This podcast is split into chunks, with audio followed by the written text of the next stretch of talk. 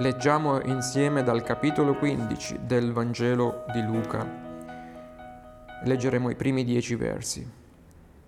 Vogliamo alzarci in piedi per la lettura della parola di Dio. Tutti i pubblicani e i peccatori si avvicinavano a lui per ascoltarlo, ma i farisei e gli scribi mormoravano dicendo, Costui accoglie i peccatori e mangia con loro. Ed egli disse loro questa parabola. Chi di voi, avendo cento pecore, se ne perde una, non lascia le 99 nel deserto e non va dietro a quella perduta finché non la ritrova? E trovatela tutto allegro se la mette sulle spalle e giunto a casa chiama gli amici e i vicini e dice loro, rallegratevi con me, perché ho ritrovato la mia pecora che era perduta. Vi dico che allo stesso modo ci sarà più gioia in cielo per un solo peccatore che si ravvede che per 99 giusti che non hanno bisogno di ravvedimento. Eppure qual è la donna che se ha dieci dramme e ne perde una, non accende un lume e non spazza la casa e non cerca con cura finché non la ritrova? Quando l'ha trovata chiama le amiche e le vicine, dicendo rallegratevi con me perché ho trovato la dramma che avevo perduta. Così vi dico, v'è gioia davanti agli angeli di Dio per un sol peccatore che si ravvede. Amen. Vogliate sedervi?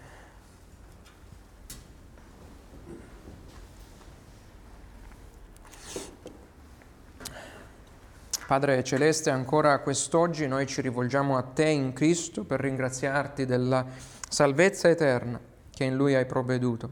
Ma siamo anche qui per chiederti di aprire mediante l'azione efficace del Tuo Santo Spirito la nostra mente, il nostro corpo, il nostro cuore, affinché possiamo comprendere le meraviglie racchiuse nelle Tue scritture. Nel nome del nostro amato Signore, noi ti preghiamo. Amen.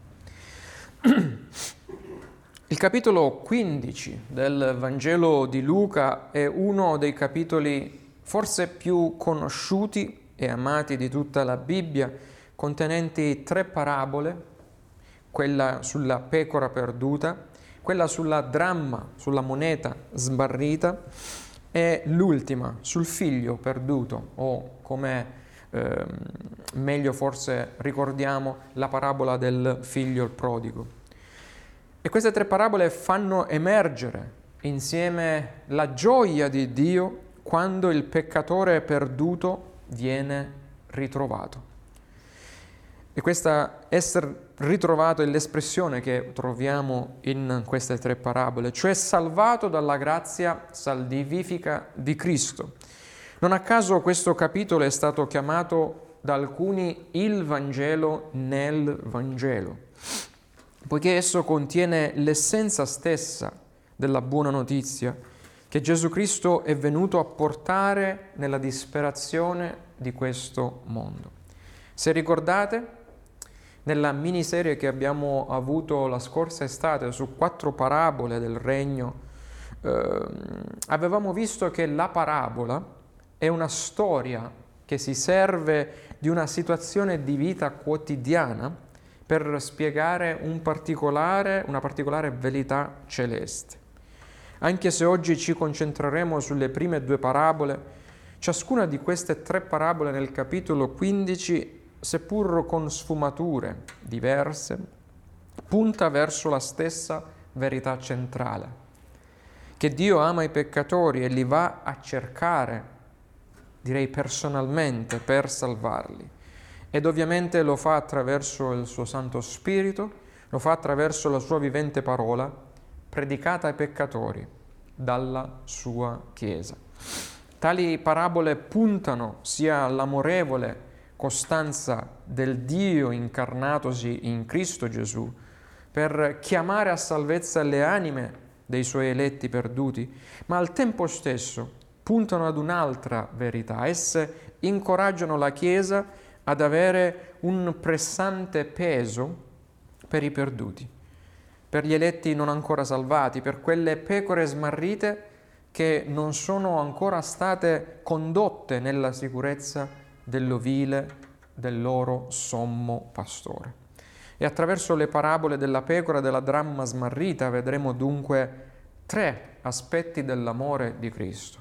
Lo scandaloso amore di Cristo, nei primi due versi, il persistente amore di Cristo, nel corpo della nostra lettura, e il gioioso amore di Cristo, alla fine delle due parabole.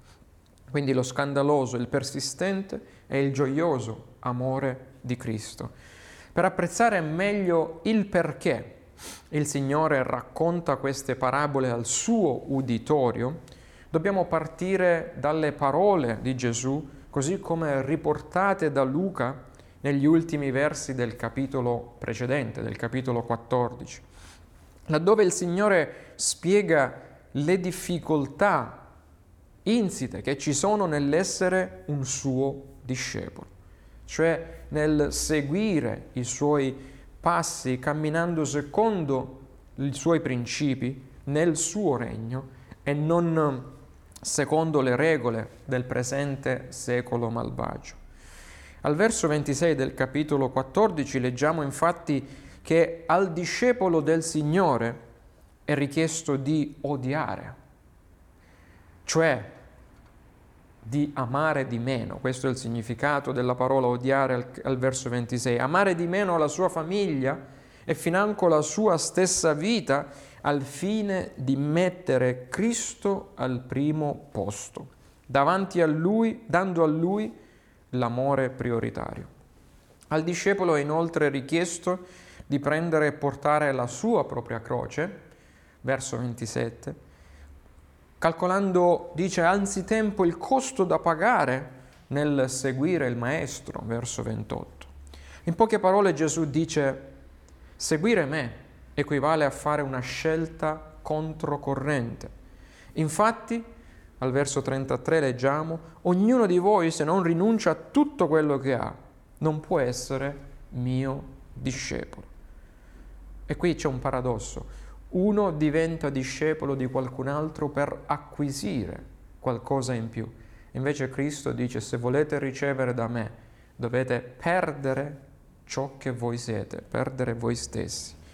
E dopo aver proferito queste pesanti parole, Gesù alla fine poi conclude dicendo, chi ha orecchie per udire, oda. E sorprendentemente, cosa leggiamo nel verso seguente, nel verso 1 del capitolo 15? che tutti i pubblicani, ossia gli esattori delle tasse, e i peccatori, ossia gli immorali e dunque i peggiori, i più degradati e i più disprezzati della società di allora, si avvicinavano a lui per ascoltarlo. Pensate, nonostante la severità della richiesta di Gesù sul costo del discepolato, non i religiosi e non i dottori della legge, ma questo improbabile uditorio, ripugnato, allontanato da tutti gli ebrei, ma non da Dio, si raduna per ascoltare da Cristo la via per la loro salvezza e per ascoltare appunto lo scandaloso amore di Cristo. Scandaloso perché il suo era, il suo è e sarà un amore controcorrente, perché è un amore immeritato che non si può guadagnare.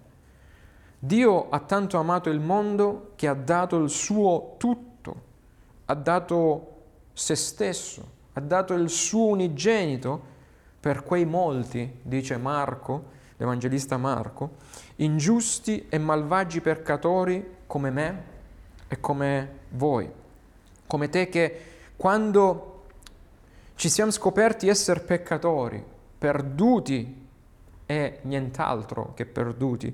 Abbiamo realizzato che non avevamo un bel niente da offrire a Cristo se non il nostro peccato. Cristo Gesù, il Santo dei Santi, si è dato per i peccatori, per i blasfemi, per gli immorali, per gli ultimi, per gli scarti della religiosità meritocratica, secondo la quale puoi guadagnare Dio in base al tuo merito non certo per coloro che pensano di essere a posto come pensavano di esserlo gli scribi e i farisei. L'amore di Cristo è scandaloso perché è rivolto non alle brave, ma alle malvagie persone, a peccatori. Infatti, scrive Paolo ai Romani, mentre noi eravamo ancora senza forza, Cristo a suo tempo è morto non per i bravi, ma per gli empi.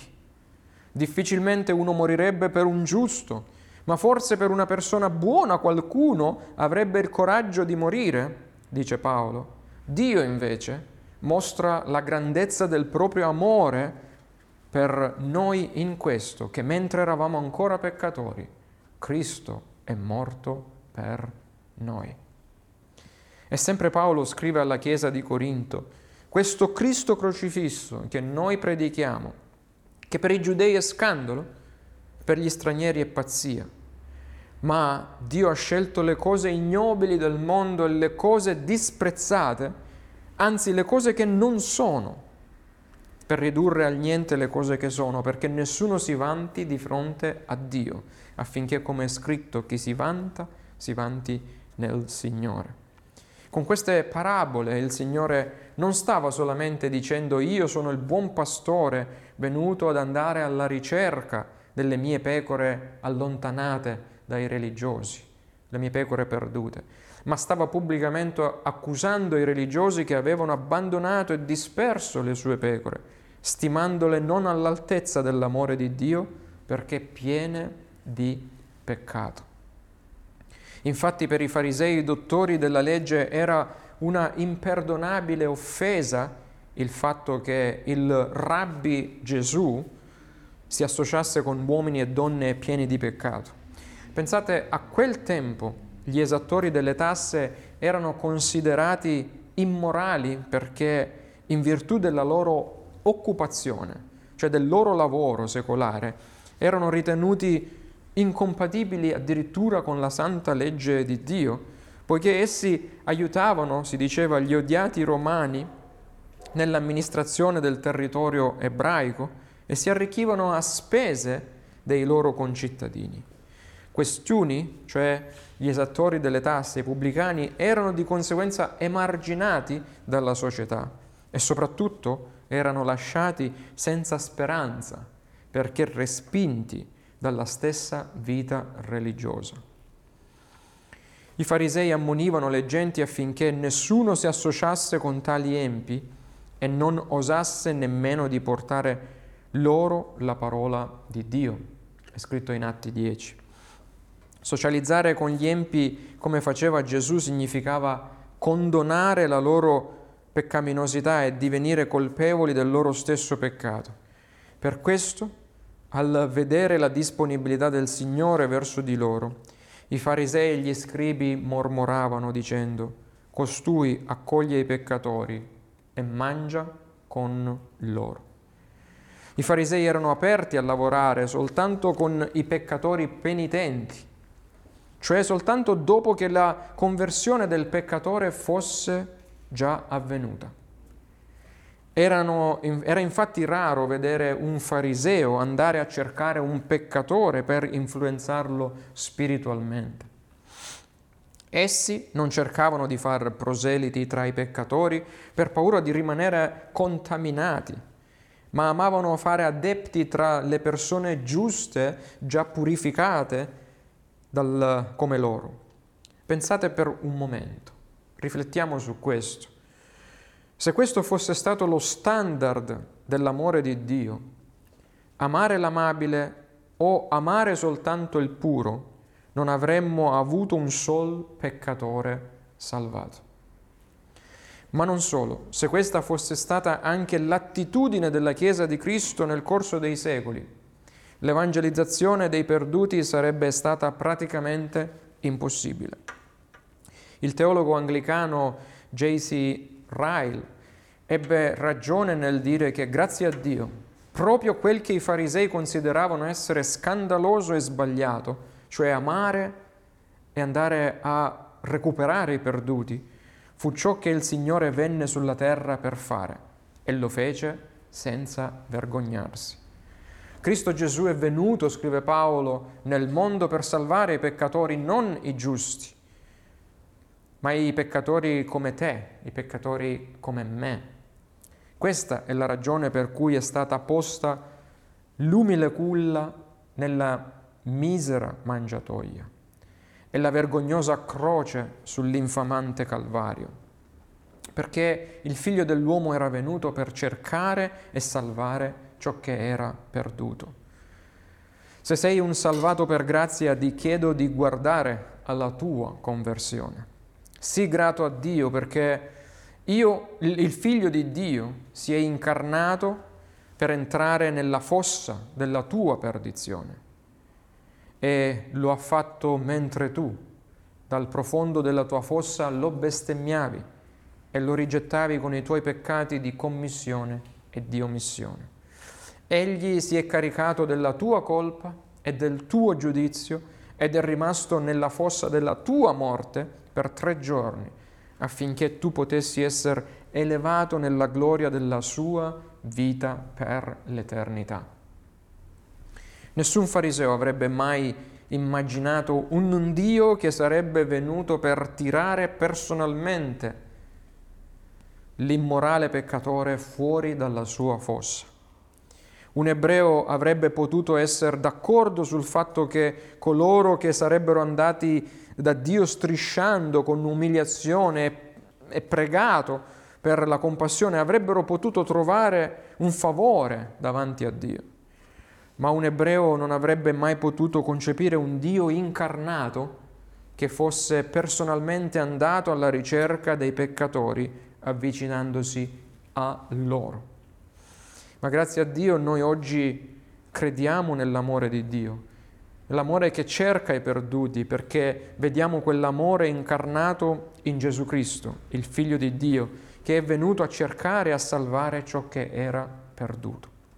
Dunque, dopo aver visto lo scandaloso quanto meraviglioso amore del nostro Signore, vediamo il persistente amore di Cristo. Attraverso queste parabole il Signore sta dicendo al suo diretto uditorio, ma anche alla sua Chiesa oggi, a noi oggi che siamo qui. Voi conoscete, vuoi conoscere, volete conoscere i miei sentimenti verso i peccatori, verso quelle persone che io vi permetto di incontrare al mattino, al pomeriggio, quando andate in giro per le strade, quando uscite di casa, quando fate la spesa, quando lavorate. Allora ricordatevi della determinazione di un pastore che va alla ricerca della sua centesima, non delle 99, della centesima pecora smarrita e ricordati di quella donna che instancabilmente si adopera per ritrovare la sua decima dramma perduta. Questo non è altro che l'incomprensibile amore di Dio per ciascuna singola vita o anima perduta che Lui ha eletto a salvezza. Un amore che non si accontenta delle 99 che ha già al riparo con sé, ma che invece persiste nel recuperare anche la centesima smarrita che deve essere raggiunta e strappata dalla sua perdizione. Vedete, la maggior parte delle religioni non sono altro che lo sforzo dell'uomo per trovare Dio, un Dio che si nasconde all'uomo. Le religioni dipingono le persone come onesti ricercatori della verità, L'uomo brama Dio, dicono, e la religione non è altro che la storia della ricerca di Dio da parte dell'uomo. Ma il vero cristianesimo è qualcos'altro. Il vero cristianesimo è Dio, Dio che va, che si abbassa, che va alla ricerca dell'uomo perduto. Infatti il Signore, mettendo in risalto la realtà della nostra disperazione, della nostra impotenza ad andare a Dio, ci paragona invece sia a pecore smarrite che a inerti monete perdute e senza vita. Ciò sottolinea la nuda e cruda verità secondo cui noi tutti peccatori senza Cristo siamo come pecore smarrite, senza pastore e dunque confuse, senza possibilità di trovare la via al sicuro ovile, indifese, facili prede di ogni predatore e senza nessuna prospettiva di vita futura. O peggio ancora, siamo come quell'inerte moneta perduta su un pavimento di terra battuta, ricoperto da canne secche e giunchi. Così erano i pavimenti delle case all'epoca di Gesù, il cui destino della moneta è totalmente nelle mani di chi la cerca. Se non fosse per la graziosa iniziativa e l'intervento del divin ricercatore, noi saremmo stati tutti eternamente perduti nei nostri falli nei nostri peccati, senza Dio e senza speranza, scrive Paolo agli Efesini. Ma Dio sia lodato per il persistente amore di Cristo, che ancora oggi Egli spande sui perduti e lo fa attraverso la presenza fisica della sua Chiesa, quale agente di Dio sulla faccia della terra alla quale egli ha affidato il grande mandato che leggiamo in Matteo 28, ma anche il ministero della riconciliazione del peccatore con Dio in 2 Corinzi 5. Il persistente amore di Cristo opera incessantemente mediante il suo spirito e la sua parola, offrendo gratuitamente il Vangelo alle genti, raggiungendo il peccatore di generazione in generazione al fine di portare il Vangelo della grazia e la salvezza provveduta al Calvario, proprio lì dove deve arrivare, sino alla porta dei cuori degli eletti, ovunque essi siano. Ad esempio, il suo persistente amore è arrivato anche qui, a Lecce, e non solo, anche nella minuscola Cannola e in tanti piccoli paesi del Salento. Cannola è uno sperduto paesino del Leccese, assente sulla gran parte delle mappe geografiche, sconosciuto ai più, ma non a Cristo. E il suo amore ha corteggiato, ha persuaso e ha rigenerato peccatori perduti. Se esistono altre pecore smarrite e dramme perdute qui nel Salento, non sarà certo per la nostra bravura nel convincerle o nel risuscitarle dalla loro morte spirituale, se esse un giorno andranno a Cristo. Certamente noi credenti salentini dobbiamo pregare per loro, ma anche ubbidire al mandato ricevuto, facendo il nostro, uscendo, annunciando loro il Vangelo. Ma il nostro più grande conforto risiede nella certezza che le anime perdute saranno salvate soltanto in virtù dello scandaloso e perseverante amore di Cristo che le andrà a cercare, che le andrà a recuperare, che le andrà a salvare una ad una. Ed infatti nella natura, è infatti nella natura unilaterale della ricerca divina che risiede la nostra speranza. E per la sua persistenza se noi siamo salvati. E grazie al suo fare se io e te oggi siamo in Cristo Gesù, fratello e sorella. Io non ho scelto lui, ma è lui che ha scelto me. Io non l'ho amato, ma è lui che ha amato per primo me. Io non ho deciso di credere in lui, ma è lui che mi ha dato la fede per credergli. Così come per l'Apostolo Paolo, egli ha fatto sì che le scaglie cadessero dai miei occhi, dai nostri occhi, affinché eh, noi lo vedessimo come il nostro unico Salvatore. Sì, proprio il persistente amore divino per le anime perdute, tanto per le 99 già al sicuro, quanto per la centesima ancora smarrita, che ha spinto l'infinito a lasciare la sua eterna gloria celeste per entrare nella storia dell'umanità decaduta. Sì, l'infinito celeste si è rivestito per sempre del finito corpo celeste, terrestre per abitare per un tempo nelle bassezze di questa vita terrena, al fine di raccogliere, al fine di salvare il peccatore, prima ancora che il peccatore fosse in grado di gridare al suo Salvatore. Infatti così dice il Signore Dio, eccomi, io stesso mi prenderò cura delle mie pecore e andrò in cerca di loro, come un pastore va in cerca del suo gregge il giorno che si trova in mezzo alle sue pecore disperse. Così io andrò in cerca delle mie pecore e le ricondurrò da tutti i luoghi dove sono state disperse, in un giorno di nuvole e di tenebre. Io cercherò la perduta, ricondurrò la smarrita, fascerò la ferita, rafforzerò la malata, ma distruggerò la grassa e la forte. Io pascerò con, la pascerò con giustizia. Questo profetizzò il profeta Ezechiele al capitolo 34, ben sei secoli prima che Cristo adempisse tale profezia. Questo è ciò che ci rivela l'incarnazione.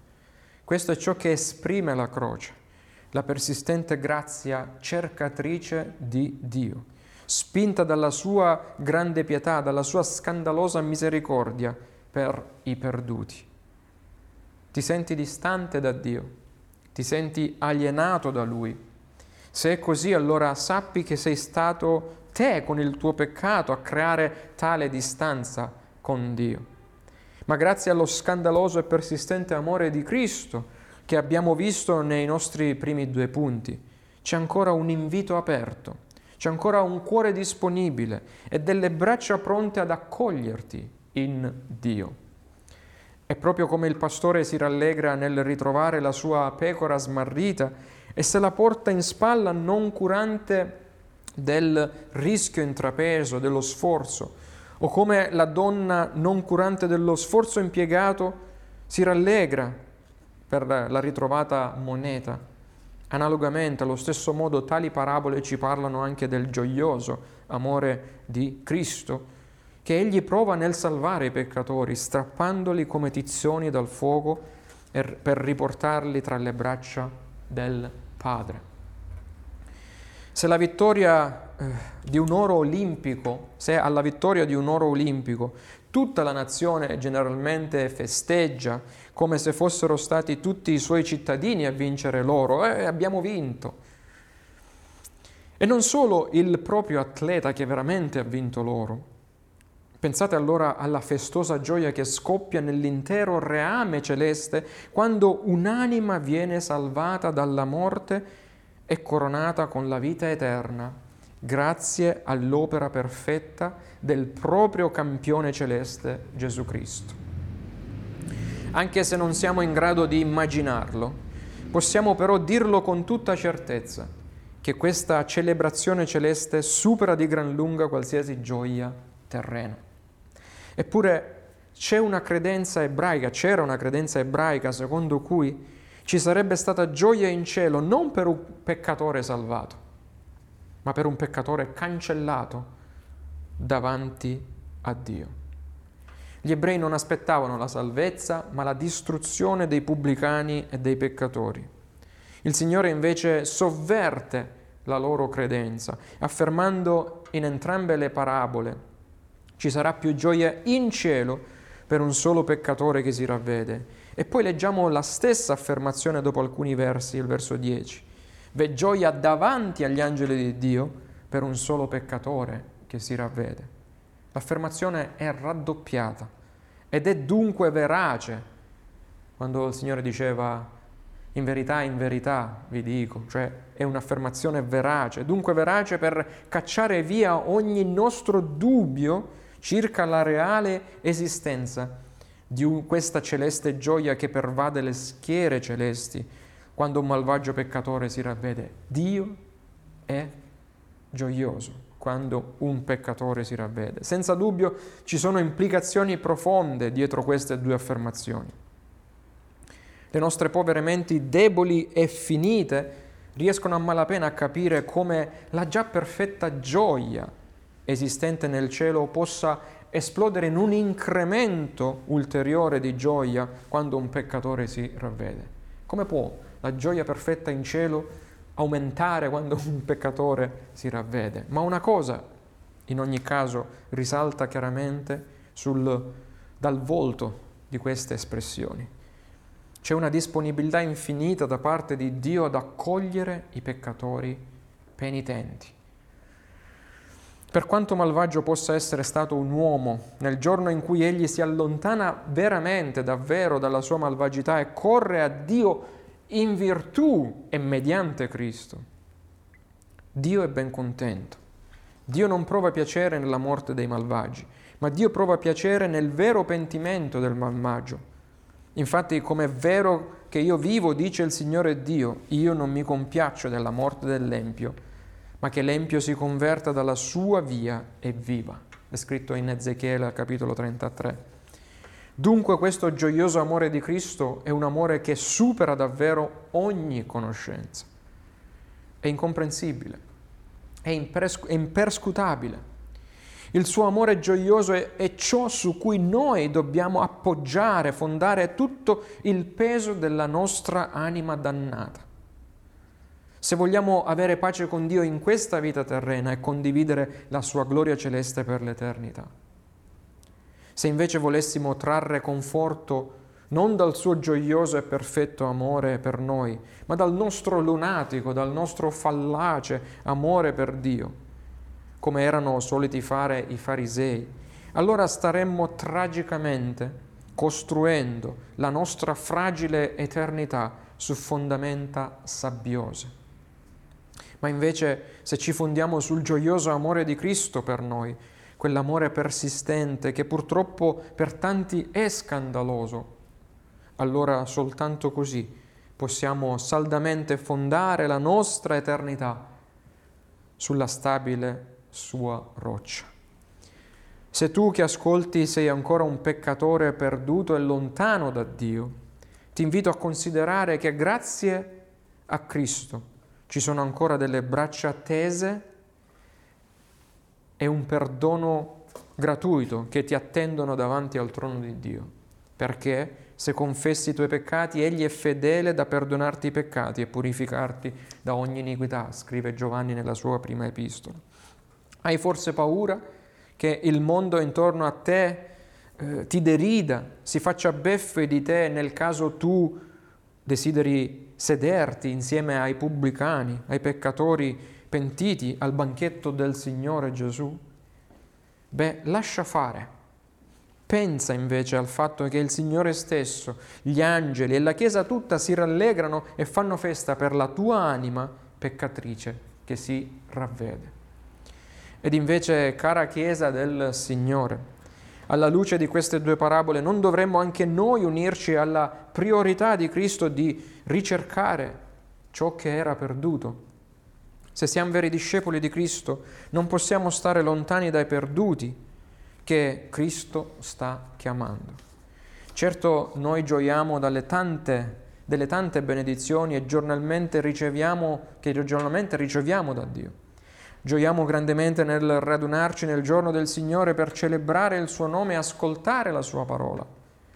Ma la gioia che il vero credente può esprim- sperimentare non è tutta qui, non è solo nel ricevere passivamente da Dio, perché c'è più gioia nel dare che nel ricevere, è scritto. Ma la gioia eh, che il vero credente può sperimentare, la vediamo con queste parabole. Con tali parabole il Signore sta dicendo indirettamente anche a noi, la sua Chiesa, che se veramente diamo valore alle anime perdute, allora anche noi nel nostro quotidiano vivere imiteremo quel pastore o quella donna impiegando gioiosamente le risorse ricevute per indicare la via di casa ai perduti eletti che Dio metterà sui nostri passi. E possiamo stare ben sicuri che il loro pentimento e la loro salvezza non saranno solo una grande gioia celeste, ma saranno anche la nostra grande gioia terrestre, terrena. Dunque bramiamo anche noi, Chiesa del Signore, di vedere l'immorale peccatore, il disonesto truffatore, il capo sfruttatore, il drogato e l'alcolista, lo spacciatore e il malvivente, il pedofilo e il criminale, l'omicida, come anche il credente nominale, il religioso corrotto o il religioso ipocrita pentirsi e abbracciare Cristo. E quando ciò accadrà, volesse Dio che accada anche qui a Lecce, la nostra gioia sarà grande tanto tra noi quanto lassù nel cielo. Vogliamo pregare.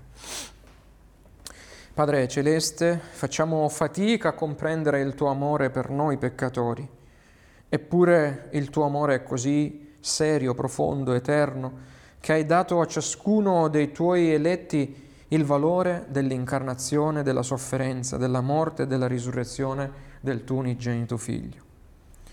Tutto ciò per i giudei è scandalo, per i greci è scritto è pazzia, ma per noi che siamo chiamati tanto è potenza e sapienza di Dio. Grazie per aver concepito un sì tale meraviglioso piano di salvezza e soprattutto grazie per aver fatto di noi peccatori l'oggetto del tuo incomprensibile amore in Cristo. Per Cristo e in virtù di Cristo, nel cui nome noi ti preghiamo. Amen.